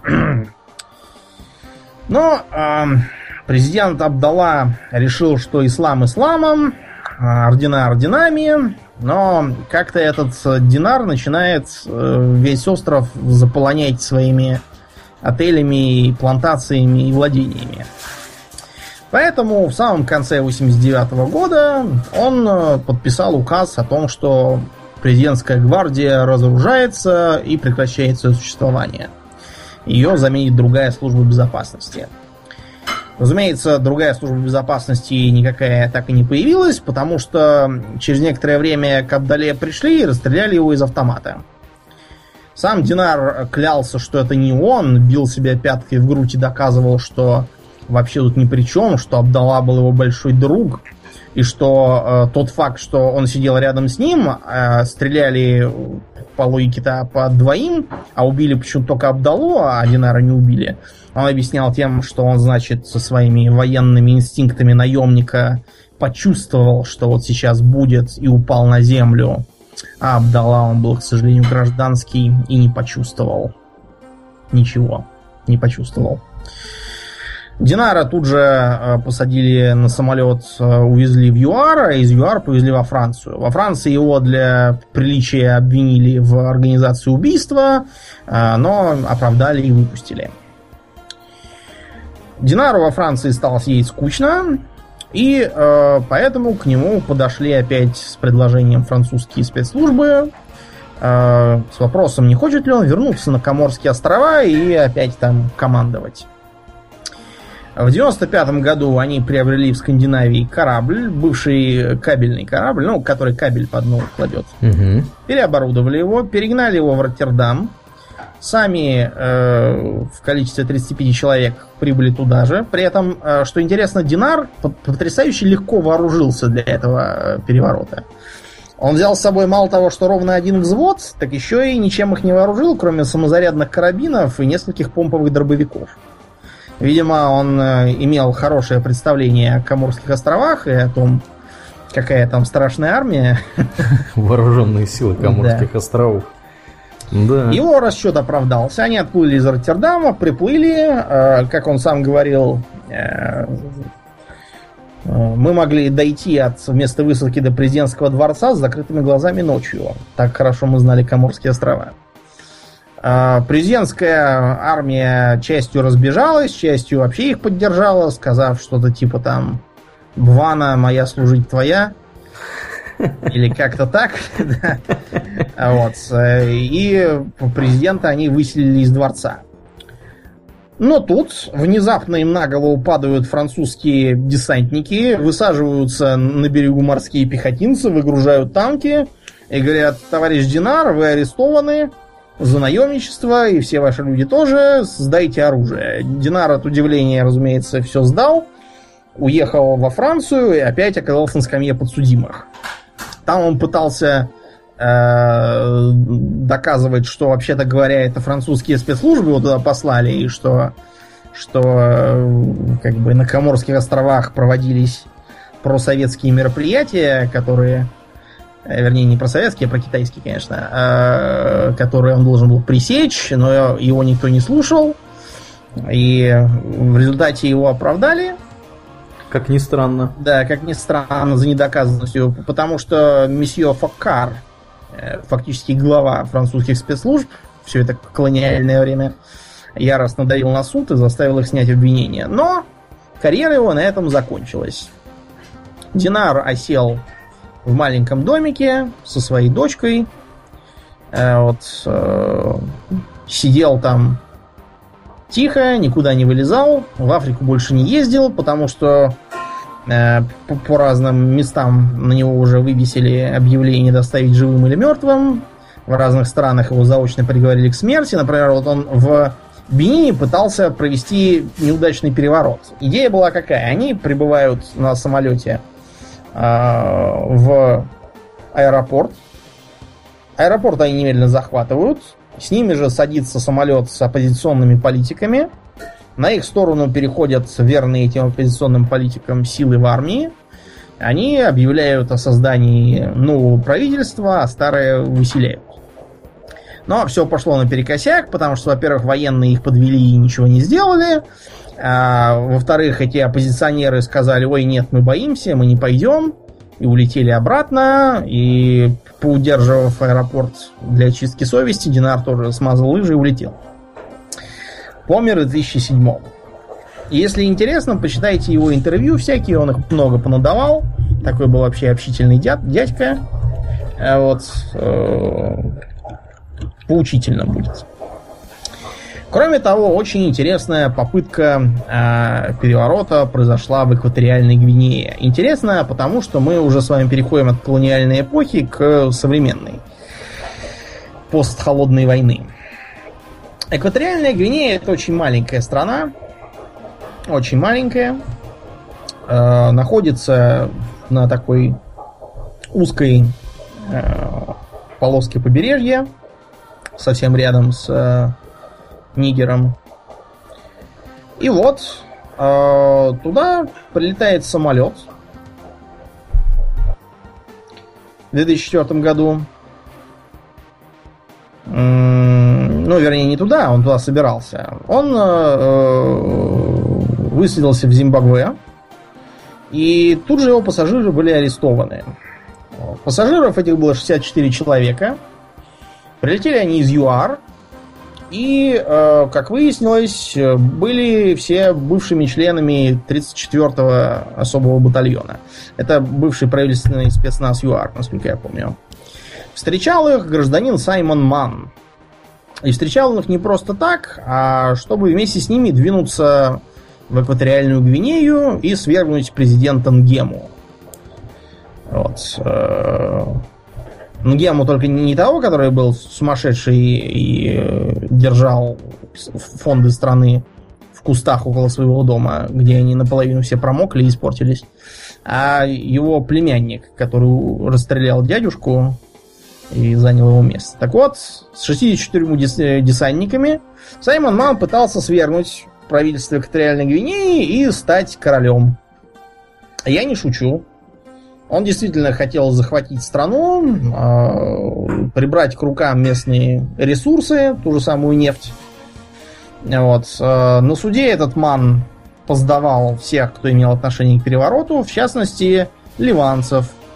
В Ливане есть такой Элил Калил, я уж не знаю, кто он по национальности, потому что в Ливане кто только не живет. Он нефтяной магнат и якобы был главным организатором переворота. Кроме того, а, вертолет для транспортировки этих наемников приобретал некий Марк Тэтчер. Не родственник ли? Сынок. Сынок. Понятно. Да. Сынок Маргарет Тэтчер. Вот, разумеется, э, Марк сказал, что в глаза никого не видал, никакой вертолет никакого переворота не покупал, а просто купил и подарил. Хочу, дарю, хочу, покупаю, мое дело. Почему э, переворот не удался, непонятно. Есть мнение, что они просто очень плохо договорились с зимбабвийцами. Арестовали их по э, указанию зимбабвийских властей в зимбабвийском же аэропорту Харары. Вот, видимо, они плохо договорились о сотрудничестве. И вот этот э, живописный пример открывает перед нами современное состояние наемничества в мире. Как известно, Советский Союз пал, и последним э, эпизодом наемничества в этот период была война в Афганистане. Ты знаешь, что такое Аль-Каида? Я имею в виду слово, что означает. Нет, не знаю, что означает. Ну, Каида означает буквально фундамент, э, база, опора, ну, база. Так вот, э, это база данных буквально. Когда э, в Афганистан вошли советские войска по приглашению тамошнего революционного правительства, э, Чарли Уилсон, американский сенатор, и наш старый приятель Збигнев Бжезинский решили начать асимметричную войну против советского контингента. Для этого им нужен был какой-нибудь человечек, который мог бы быть, во-первых, достаточно предан идее исламского государства в Афганистане, ну, потому что кто самый злой враг коммунистов? Это либо фашисты, либо религиозные фундаменталисты. Либо и то, и другое сразу. Во-вторых, человек достаточно богатый, которому нет смысла воровать. И на это место был избран Усама бен Ладен, саудовский бизнесмен, э, представитель очень богатой семьи. Бен Ладену была поставлена задача создать базу по наемникам, которых можно отправлять в Афганистан воевать против законного правительства и советского контингента. Чем он и занимался. Для того, чтобы было веселее воевать, ему э, дали поддержку со стороны Пакистана, фактически выдавшего э, всю свою приафганскую территорию под э, хозяйство для Аль-Каиды. Они там сразу же устроили себе тюрьмы, лагеря, э, тренировочные всякие там лагеря. Базы, да. Ну, да, да. Я просто не два раза говорить лагеря. Ну да.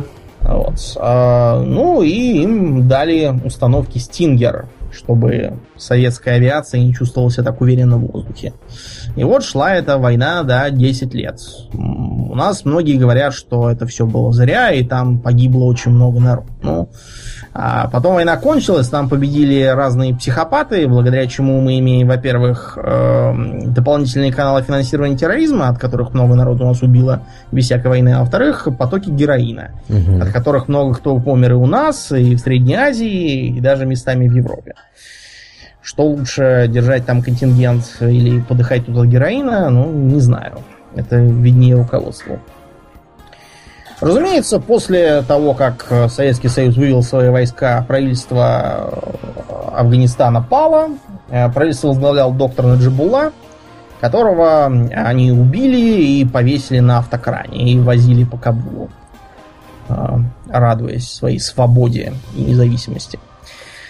После этого, разумеется, Бен Ладен решил, что без дела ему сидеть скучно, поехал в Судан. А, можно почитать, например, британскую прессу, которая с восторгом писала, как этот отважный борец против коммунизма и советского империализма помогает восстановить Судан и как он там э, инфраструктурные проекты какие там устраивает. А потом инфраструктурные проекты для Судана кончились известно чем. Посмотрите на карту и поищите, где этот Судан и почему он почему-то развалился на два куска. А потом э, проекты закончили взрывами в американских посольствах, в Кении, в Найроби, еще там где-то. А потом прилетели самолеты и снесли башни-близнецы. Опять началась война в Афганистане. Опять все из-за того же э, Бен Ладена.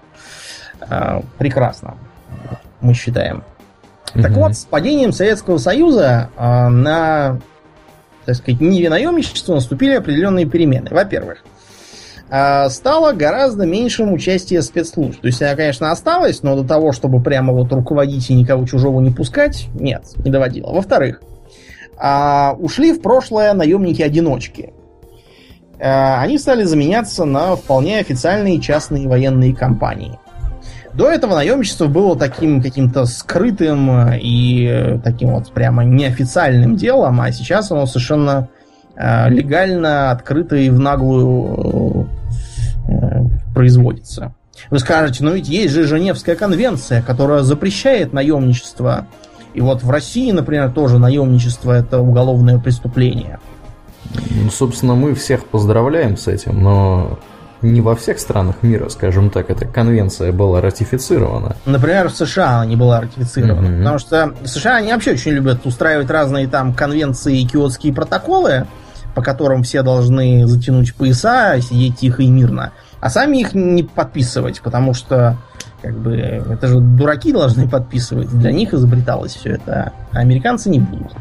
Кроме того, э, даже учитывая, что в некоторых странах есть прямые законы, все это запрещающие, например, в России, у нас в России есть, насколько я помню, ровно один прецедент, когда кого-то по этому поводу арестовали и судили.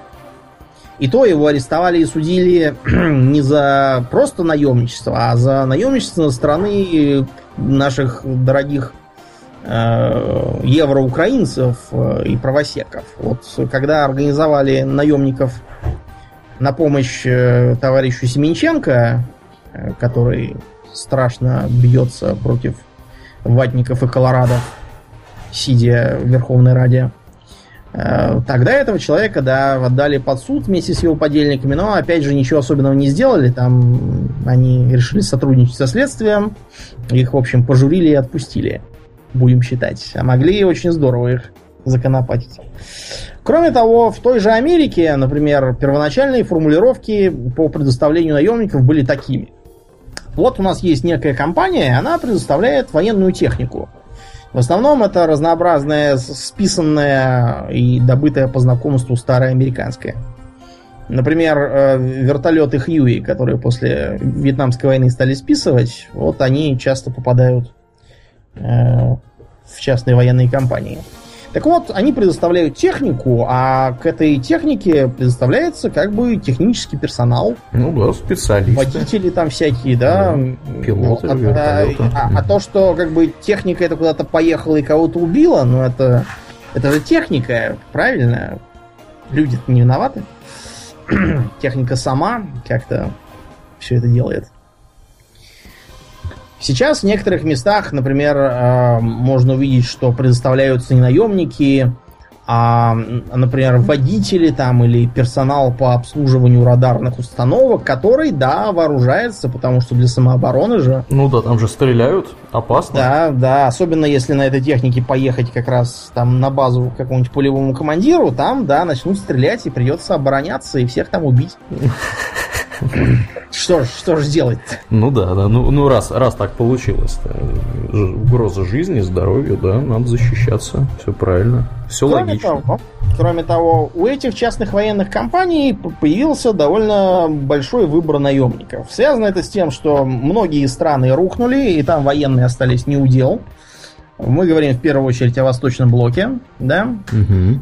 Потому что, когда рухнул Советский Союз, некоторые военнослужащие решили, что, эм, понимаете, ходить на, зар- на работу 8 месяцев подряд уже бесплатно, без зарплаты, и не получать формы, а вместо этого быть вынужденным ходить в полевом камуфляже, который не предназначен для повседневного ношения совершенно. Это не очень интересно. И, может быть, лучше съездить куда-нибудь там на территорию бывшей Югославии и немножко повоевать. Некоторые ехали из идейных соображений помогать э, братскому сербскому народу, которые как раз тогда принялись усердно резать э, все подряд, начиная от хорватов и боснийцев и кончая албанцами. Вот. Э, там происходили разные интересные дела тоже с участием наемников. Э, чтоб такое интересное вспомнить. Вот, э, например, там такой был Радко Младич, которого в Гааге то ли судят, то ли уже засудили. За его голову назначали награду в 10 миллионов евро и тоже считали его за наемника и военного преступника. При том, что никаким наемником он не был, а он был э, просто лидером сербских вооруженных формирований в Боснии. Обвиняли его вот показательно в чем. Во-первых, в резне в Сребренице. Сребреница это была демилитаризованной зоной под присмотром голландского контингента, а реально она была базой боснийских боевиков. Боевики занимались тем, что туда выезжали на грузовиках, нападали на сербские села в окрестностях, всех там убивали, а села сжигали. Кто там не успел разбежаться. Голландские миротворцы почему-то ничего этого в упор не замечали. Ну, потому, того, что, что... потому что это опасно. Если да. ты начнешь замечать, то могут и тебя прикончить. Да, ну а понимаешь. потом э, войска сербов двинулись на эту Сребреницу, и всех, кто там попался с оружием из боснийца, всех построили и расстреляли. Голландцы немедленно прозрели и завопили, что тут имеет место быть неслыханное преступление сербских бандитов против мирного населения.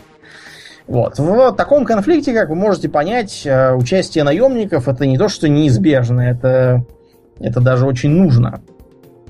Поскольку э, часто на наемников возлагались такие задачи, как этнические чистки, как э, захват конкретных полевых командиров для того, чтобы с ними провести беседу о дальнейшем сотрудничестве.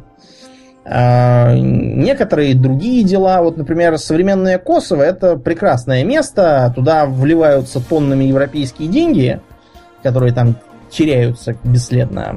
Вот. А оттуда прут потоки оружия, бандитов, героина, а также органов. Вот торговля органами тоже э, базировалась на наемниках. Э, они должны были все это охранять, потому что они лица неофициальные, никому там ничего не расскажут, если что. А если что, их там можно просто прокинуть, как того же самого Боба Динара, его собственные товарищи выкинули. Потом э, начались многочисленные колониальные войны США, которые позволили с помощью частных военных компаний производить перекладывание денег из одного кармана в другой. Следите за руками. Э, начинается война в Ираке. Э, тамошнюю армию всю почти подкупили, так что почти не пришлось стрелять ни в кого. Вводятся войска.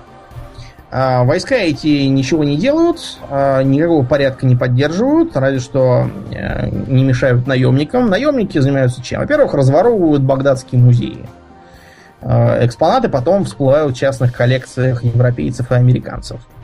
Во-вторых, берут под контроль нефтепроводы и вообще связанную с нефтью инфраструктуру. Вся эта инфраструктура потом временным правительством э, Ирака передается компании Халибертон – которая по чисто случайному совпадению принадлежит кому? Президенту Сем... США? Да, ну не самому президенту, а семье Бушей, да. Да, семье Бушей. Угу. Кстати, э, следующим кандидатом от республиканцев вы знаешь кто? Вероятно. Кто? Некий Дэвид Буш, по-моему. Дэвид Буш? Родственник Буша? Младший брат. Не помню, точно ли он Дэвид. Факт то, что он младший брат вот того Буша, который недавно был. Джордж Буш младший, который... Как, да. Брат, я не помню, Дэвид он или нет, какое-то, какое-то у него другое, по-моему, было имя. Факт то, что очередной Буш. Это так тоже к вопросу о том, что почему-то э, там тусуются две какие-то семьи, одни Клинтоны, а другие Буши. За что их выбирают, непонятно, но э, они своего не упускают, устраивают войны, а потом их компания там захватывает э, нефтяные месторождения. Так вот, у Халибертон есть своя служба безопасности, которая тоже подозрительно напоминает частную военную компанию. И занимается она, да, охраной э, месторождений от э, недовольных таким положением иракцев. Угу. Потом начались э, вопли о том, что вот наши солдаты в Ираке, вот вы говорили, что мы только на 5 минут поедем, там свергнем злого тирана и домой. Они почему-то там все сидят и сидят, все, все воюют и воюют. То у них там в Альфа-Лудже что-то, то э, еще чего-то там стряслось. Э, в той же Фалудже, например, был показательный случай, когда там каких-то американских солдат убили, э, сожгли и носили обгорелые трупы по городу. После чего эти кадры транслировались по всему свободному телевидению с идиотскими комментариями в стиле «Мы-то думали, эти иракцы хорошие, а они вон какие!» Угу. Ну и начался вывод американцев из Ирака. К сожалению, э, выводили-выводили, но почему-то меньше американцев в Ираке не делалось. А разгадка проста. Выводили солдат-контрактников, а вводили наемников разных компаний. В частности, знаменитой компании Blackwater. Угу.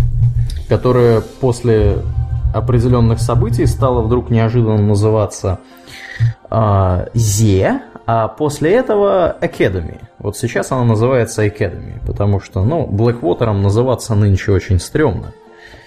Э, а почему, Домнин, называться Blackwater стало стрёмно?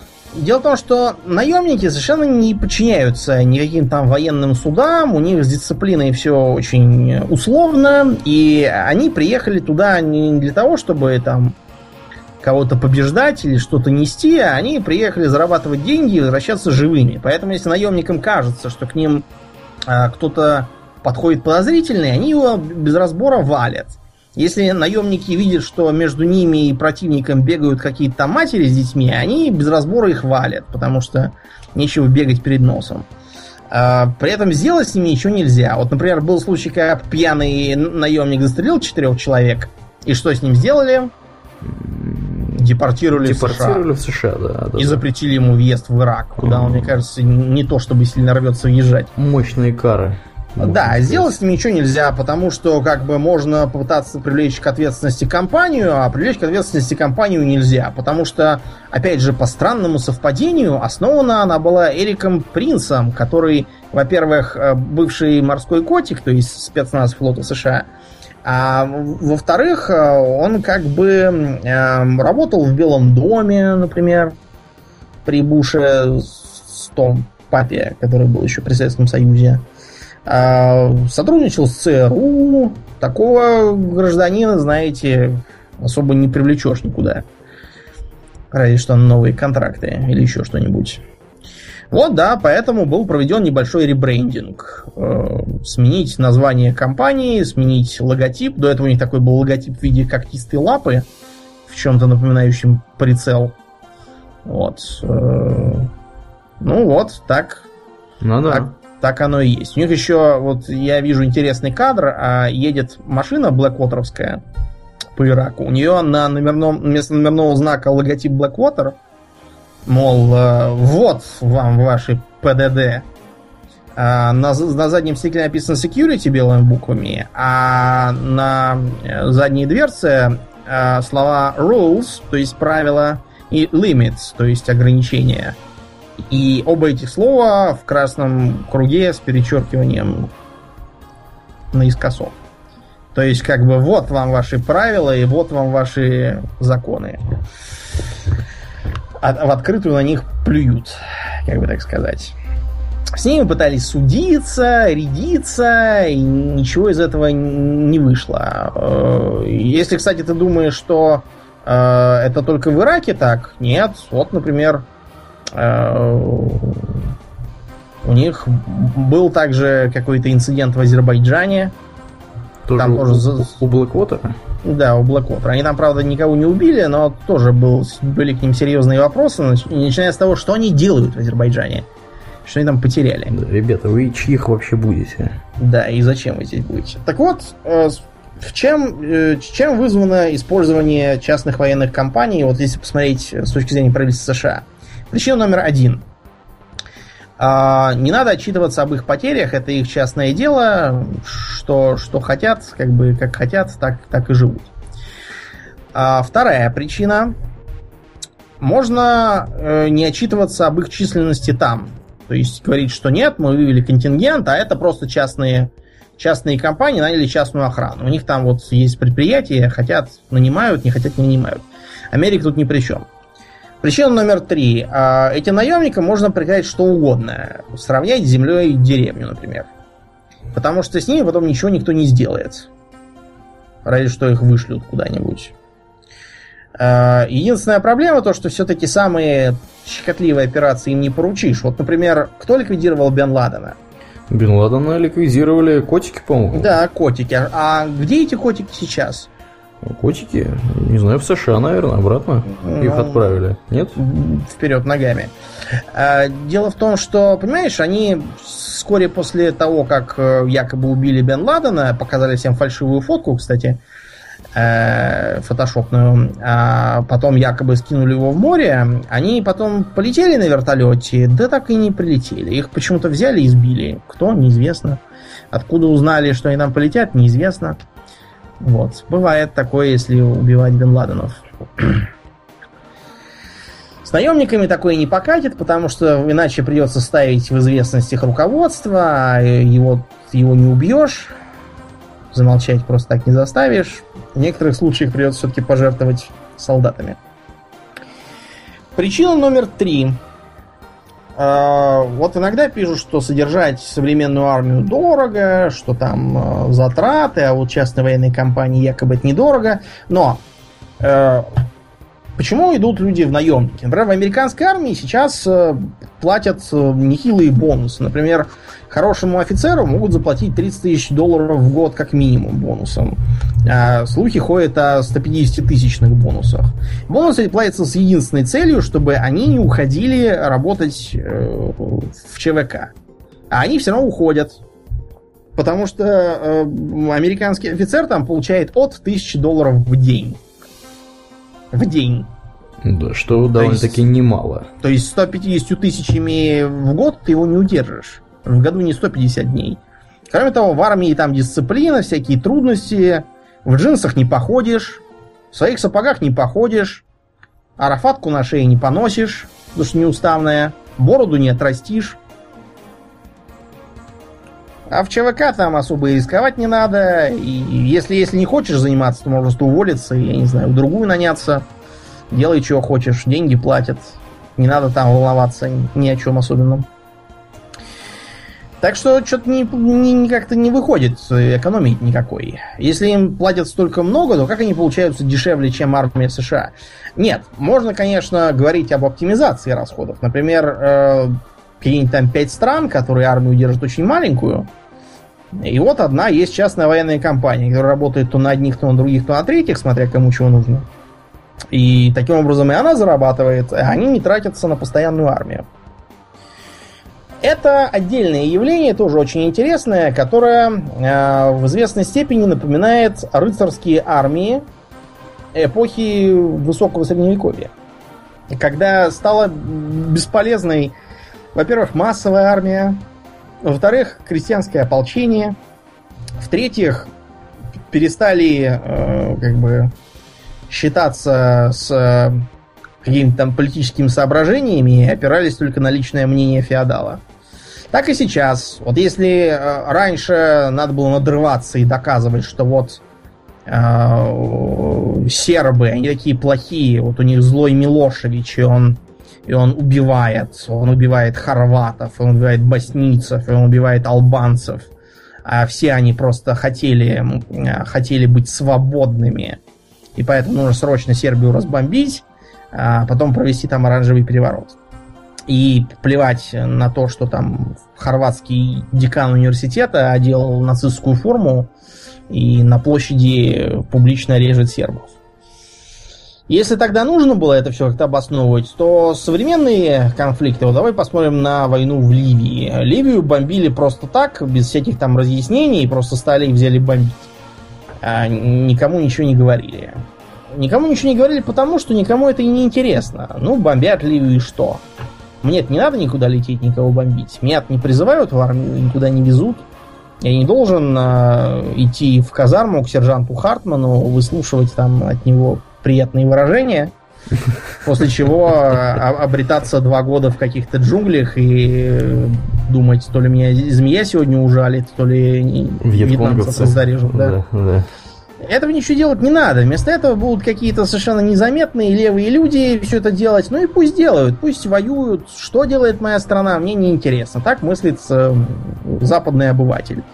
Какие-то там а, антивоенные протесты представить, вроде тех, которые были против войны во Вьетнаме, в современном э, западном государстве, вот э, надо быть, не знаю, больным или накурившимся. У меня такой фантазии нет, к примеру. Я не могу себе представить, что например, британцы внезапно начнут ходить по улицам, орать «Make love, not war», заступаться там за Сирию или еще там за кого-нибудь и совать э, маргаритки в дуло автоматов э, солдатам, которые их разгоняют. Нет, ничего, ничего этого мне в голову прийти не может. Э, с другой стороны, это и для самих стран тоже не полезно. Вот сколько танков сейчас находится на вооружении армии Британии? Не знаю, сколько? 250. 250. Ну, на вооружении армии США я только что посмотрел 5400. Ну, если вот. что. Ну, Потому у, что не нужно. У британцев, у британцев на самом деле тут ты, конечно, немного лукавишь. Британцы имеют очень компактные вооруженные силы, которые вся британская военная доктрина сейчас строится на том, что они действуют в любых военных операциях только э, исключительно в составе контингента. Ну, то, то есть такая вспомогательная полиция, да, которая... Ну, типа, типа того. В одиночку, в одиночку они никуда не суются. У них вся численность вооруженных сил, по-моему, в районе 200 тысяч человек, дай бог, если есть. Вот, поэтому совершенно неудивительно, что у них мало и танков, и всего остального.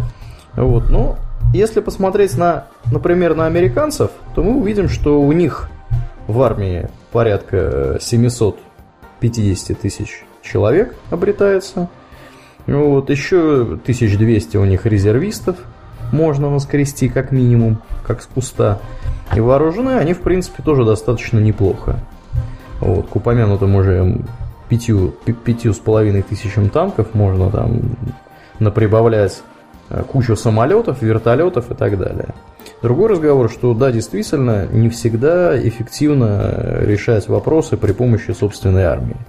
Какие-то вопросы можно и нужно решать при помощи упомянутых уже Blackwater и прочих организаций. Между прочим, Домнин, ты в курсе, что Blackwater была одной из 60 частных военных компаний, которые находились на территории Ирака когда там все вот это вот заваруха с активными боевыми действиями закончилась. А потому что общее число наемников там было 205 тысяч человек, если мне не изменяет память. Да. Что в два раза с, с гаком больше, чем, собственно, американских солдат. Да.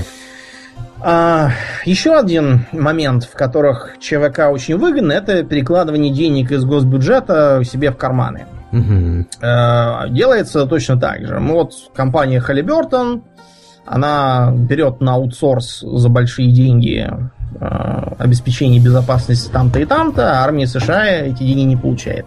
Таким образом, вместо того, чтобы платить государственные деньги армии США какой-то ненужной, мы их платим сами себе и кладем себе же в карман семейный. Э, многие американские военные специалисты уже который год пытаются хоть кого-то заинтересовать этой ситуацией, но всем наплевать, никого ничего не интересует.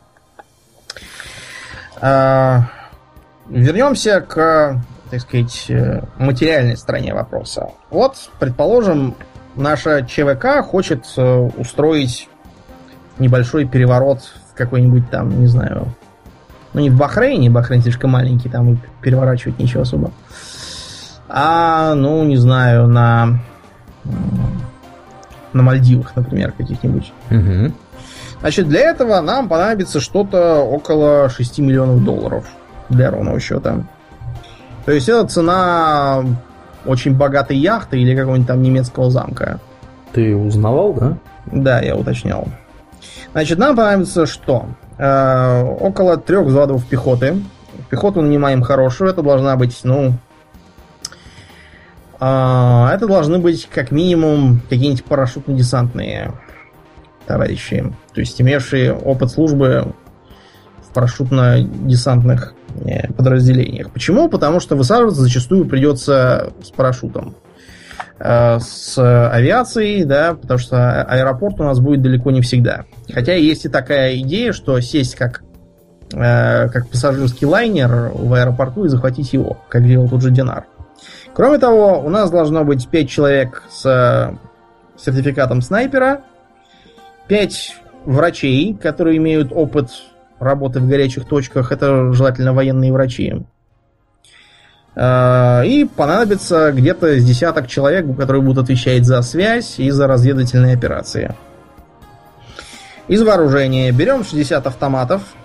А, лет 5 назад стоили где-то 600 долларов за штуку, если брать советское вооружение. Американское, американское там, или европейское будет стоить раза в два дороже, конечно. А, на операцию нам понадобится где-то 30 тысяч патронов к автоматам. Кроме того, берем где-то 15-20 ручных пулеметов. Слишком тяжелые брать не надо, хотя, в принципе, два станковых не повредят.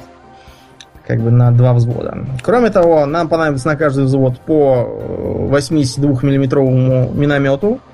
Каждый можно купить где-то за полторы тысячи долларов. 10 э, гранатометов типа АГС «Пламя», ну то есть нереактивный автоматический гранатомет, из которого можно стрелять без перерыва. Э, берем сотню гранат для гранатометов, где-то э, сотню мин для минометов и сотню обыкновенных гранат. Должно хватить. В качестве транспорта, если страна имеет, ну, хоть, хоть сколь-нибудь заметные размеры, ее там нельзя за день пешком перейти, нам понадобится пара вертолетов. Если брать Ми-8, то обойдется э, миллион за два вертолета. Можно их, конечно, взять в аренду, но тут есть такой минус, если ты его арендуешь, ты не можешь его модифицировать. Если ты можешь его модифицировать, значит э, придется покупать. Тогда ты сможешь поставить, допустим, дополнительное вооружение. Ну и вообще, потюнинговать его. Лететь туда придется либо на, не знаю, на гражданском самолете, но это если мы хотим через аэропорт проникать. Тогда нам понадобится чартер Чартер обойдется, не знаю, тысяч, тысяч в 100 долларов.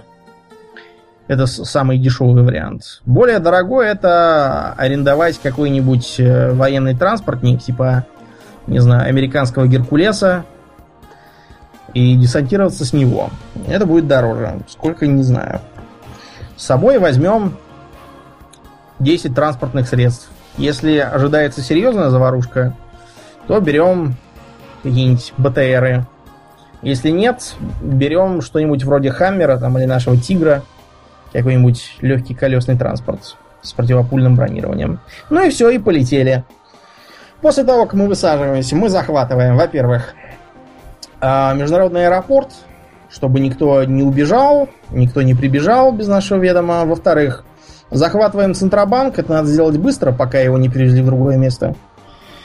А, ликвидируем ключевых чиновников, это министр внутренних дел, министр обороны. Э, можно попробовать проводить генштаб местный. Это делается не столько для того, чтобы всех там убить и одним остаться, сколько для того, чтобы э, побудить других к сотрудничеству с тобой и твоим новым режимом. Можно попробовать устранить, э, собственно, главу государства, если он играет важную роль. Обязательно э, нужно давить на местные промышленные предприятия. Если это страна нефтяная, значит э, пробуем захватить НПЗ. Если страна живет там с алмазных шахт каких-нибудь, значит занимаем алмазные шахты. Ну и где-то за месяц мы получаем свою собственную страну. Такой был план приблизительно у Саймона Манна. Правда, он не удался. Такой же был и у Динара. Хотя он, благодаря знанию Коморских островов, пытался обойтись значительно меньшими силами. Если дело э, затягивается и длится дольше месяца, то, скорее всего, ничего не выйдет и надо сваливать. Такая вот экономика. 6 миллионов долларов, переворот в некрупной стране. Да, мы не призываем никого Нет, заниматься мы не призываем этим никого этим занимаем, мы просто говорим о том, да. что, что вот планировал делать один гражданин, который, по-моему, до сих пор сидит в африканской тюрьме. Да. Ну, в общем, поучительно, да? Те, кто пытал, тот, кто пытался это провернуть, сидит в африканской тюрьме. А я не думаю, что африканская тюрьма – это самая приятная тюрьма, в которой можно оказаться. Не самая, да. Да, далеко, далеко не самая. Что обычно, э, как бы, чтобы подвести итог, какие обычно предъявляются требования к наемнику? Ну, во-первых, это возраст обычно от 25 до 40. Э, младше 25 стараются не брать, потому что опыта еще не успел набраться, и подростковые идеи не выветрились. После 40 уже слишком пожилой. А владение языками нужно знать, э, во-первых, английский, разумеется, потому что это язык международного общения, а во-вторых, э, региональный язык. Если, например, действуешь на Ближнем Востоке, то желательно знать арабский. Если действуешь в Африке, то не повредит французский или суахили. Смотря в какой Африке, в восточной или в западной. В принципе, в некоторых странах Ближнего Востока тоже французский не повредит, скажем, в том же Ливане. Или в Марокко, в каком-нибудь, или в Алжире. А, желательно при этом иметь как минимум 5 лет службы, как минимум с двумя горячими точками в портфолио. Нужно быть до сих пор здоровым, то есть там не с оторванными руками, не одноглазым, там не с контузиями, ни с какими. Это все не нужно никому, это э, отметается. Иметь э, опыт, во-первых, высадки с парашютом, желательно при этом иметь еще и э, приводнение на воду отработанное. Кроме того, не повредят альпинистские навыки. Во-первых, потому что, может быть, придется штурмовать какие-нибудь объекты, а во-вторых, потому что э, очень может быть, что придется спускаться с вертолета или подниматься с вертолета. Кто не годится в наемники? Во-первых, наемники не годятся разные там э, политические активисты. Это все очень чревато тем, что они со своими идеями начнут спорить и все испортят. Во-вторых, нужно смотреть на регион. Если, например, мы э, хотим что-то проводить в Африке, а современные наемные операции будут вести сплошь в Африке, Ближний Восток это уже вчерашний день. А, не бери арабов с собой. Какие бы они там ни были замечательные, какие бы они тебе сказки не рассказывали, никаких арабов в Африку не брать. Почему, как ты думаешь? Побросают оружие, побегут. Да нет, даже, даже если это даже если это прекрасные солдаты и там прямо элита какая-то.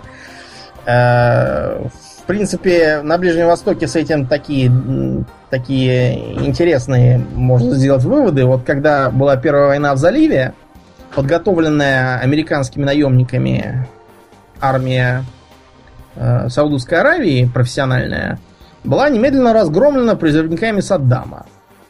Как так вышло, вот это хороший вопрос. Дело в том, что арабы ненавидят негров. Арабы их презирают. Причем презирают, наверное, хуже, чем белые, хотя куда уж хуже. Эпизодов, э, которые это иллюстрирует, не счесть. Это, например, э, восстание Зинджей, которое произошло в Багдаде и которое его погубило. Я имею в виду уже арабский Багдад. Зинджи это негры по-арабски. Это презрительное отношение, обращение к негру. Это были рабы, которые покупались в Восточной Африке и должны были э, обрабатывать земли Междуречия. Обрабатывать, выбирая оттуда кристаллики соли, чтобы земля не засаливалась, и работая над системами орошения. Восстание было страшно кровавым, было подавлено с большим трудом, и кончилось, это, кончилось оно тем, что сельскохозяйственная система Междуречия была разрушена необратимо. Можно, например, посмотреть на конфликты в Северной Африке между, скажем, э, суданцами, э, неграми и суданцами-арабами. Посмотреть на конфликты вокруг республики Чад, где э, набегающие севера арабы и берберы издавна захватывали в рабство негров и таким образом заслужили их ненависть. Ну и все такое. Арабы, которые строили фактории по Восточной Африке, тоже запомнились местному населению очень плохо. И сами к нему не лучше относились. Я помню, как в школе читал на истории какие-то там мемуары некоего средневекового арабского купца, который ездил торговать в Восточную Африку, и там к нему пришел на корабль местный какой-то король молодой такой мужик, Угу. Они с ним очень долго там говорили, обсуждали там искусство и торговлю. А потом э, арабы решили, «А давайте мы вот этих вот молодых негров с собой увезем и продадим. И э, обрубили канат и уплыли. И продали этих негров. В общем, да. такое вот интересное правило есть. Мы сегодня обошли таких личностей, хотя первоначально была мысль поговорить о них, как Карлос Шакал и Эрнесто Че Гевара, потому что они не совсем укладываются в нашу парадигму сегодняшнюю. Про Шакала мы, я думаю, расскажем либо в следующий раз, либо когда соберемся говорить о эм, наемниках его типа. Ну, то есть таких, которые работают не на ЧВК, там, не на каких не на повстанцев, а на э, Организацию освобождения Палестины, на наркокартели, на какого-нибудь там Пабло Эскобара, на индонезийских э, ваххабитских пиратов и бог знает на кого еще. Потому что эта тема совершенно отдельная, ее надо э, описывать э, отдельно. Да, отдельно. Да. Можем также порекомендовать несколько старых фильмов посмотреть. Например, «Псы войны» и «Дикие гуси». Там достаточно интересно показана типичная наемная операция времен постколониальной эпохи. Ну а на сегодня, пожалуй, достаточно. Да, будем на сегодня закругляться. Я напоминаю, что вы слушали 82-й выпуск подкаста «Хобби Токс», и с вами были его постоянные ведущие Домнин и Аурлиан. Спасибо, Домнин. Всего хорошего, друзья. Пока.